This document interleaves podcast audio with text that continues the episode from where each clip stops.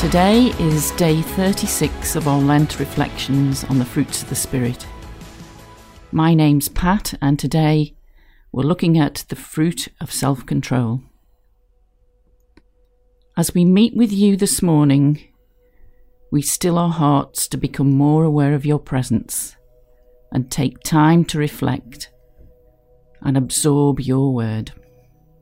Let us pray. Lord, you're here. Preside over our thinking, speak to us, and open our hearts and mind, and prompt us.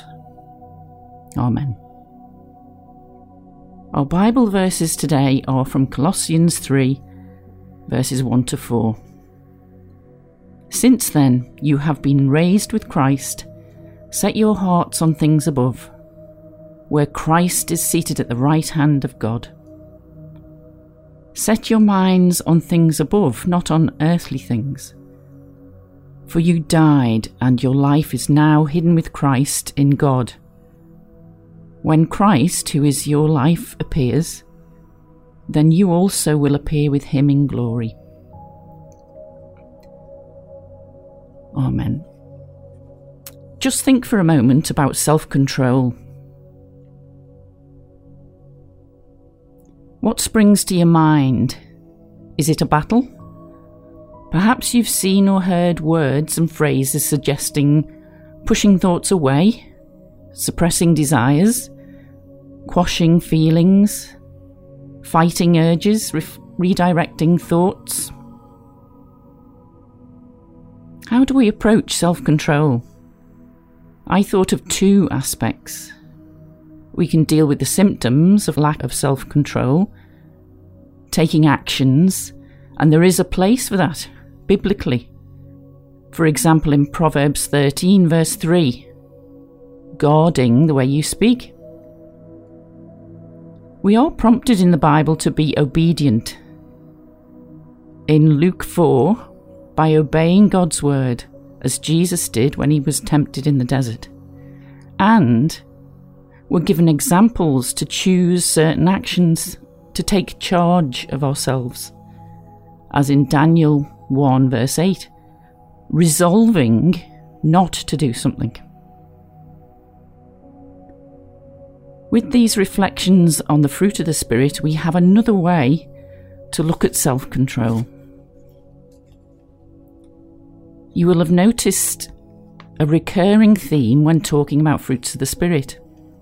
Aspects repeated through the Bible about being planted and fed and grown from our roots, and that which wells up, something coming from within. In James 3, talking again about control of the tongue, James mentions the fig tree and grapevines, but also about a spring of water. In John 7, Jesus talks of the Holy Spirit being a stream of water flowing from within.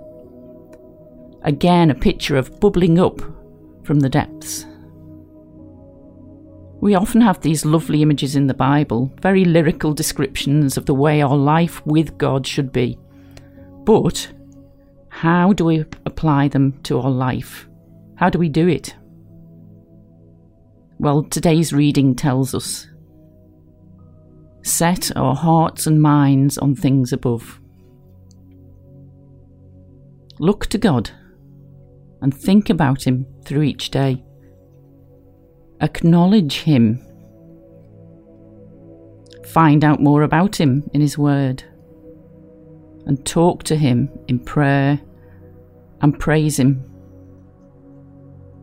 In Galatians 5, verse 25, it says, We live by the Spirit. Let us keep in step with the Spirit. Let us pray. Lord and Father, I want to keep in step with you every day, to plant myself in your word, and to blossom with your fruit. May I then be a blessing to others in actions, words, and deeds. Amen.